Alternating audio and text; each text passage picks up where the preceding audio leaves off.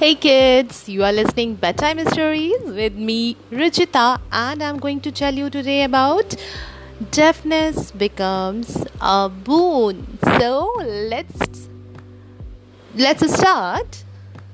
Once a group of frogs was living contentedly in the woods. Suddenly, some frogs gathered around the pit, finding two of them had fallen into a deep pit.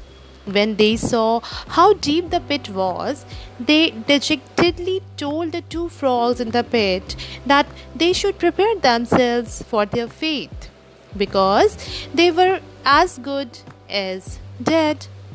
Reluctantly, the two frogs began to jump with all their might.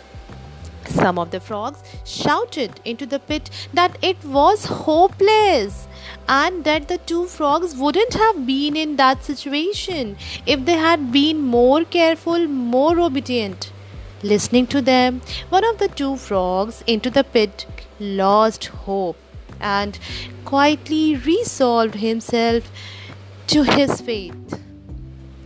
He lay down at the bottom of the pit and died as the others looked on in helpless grief.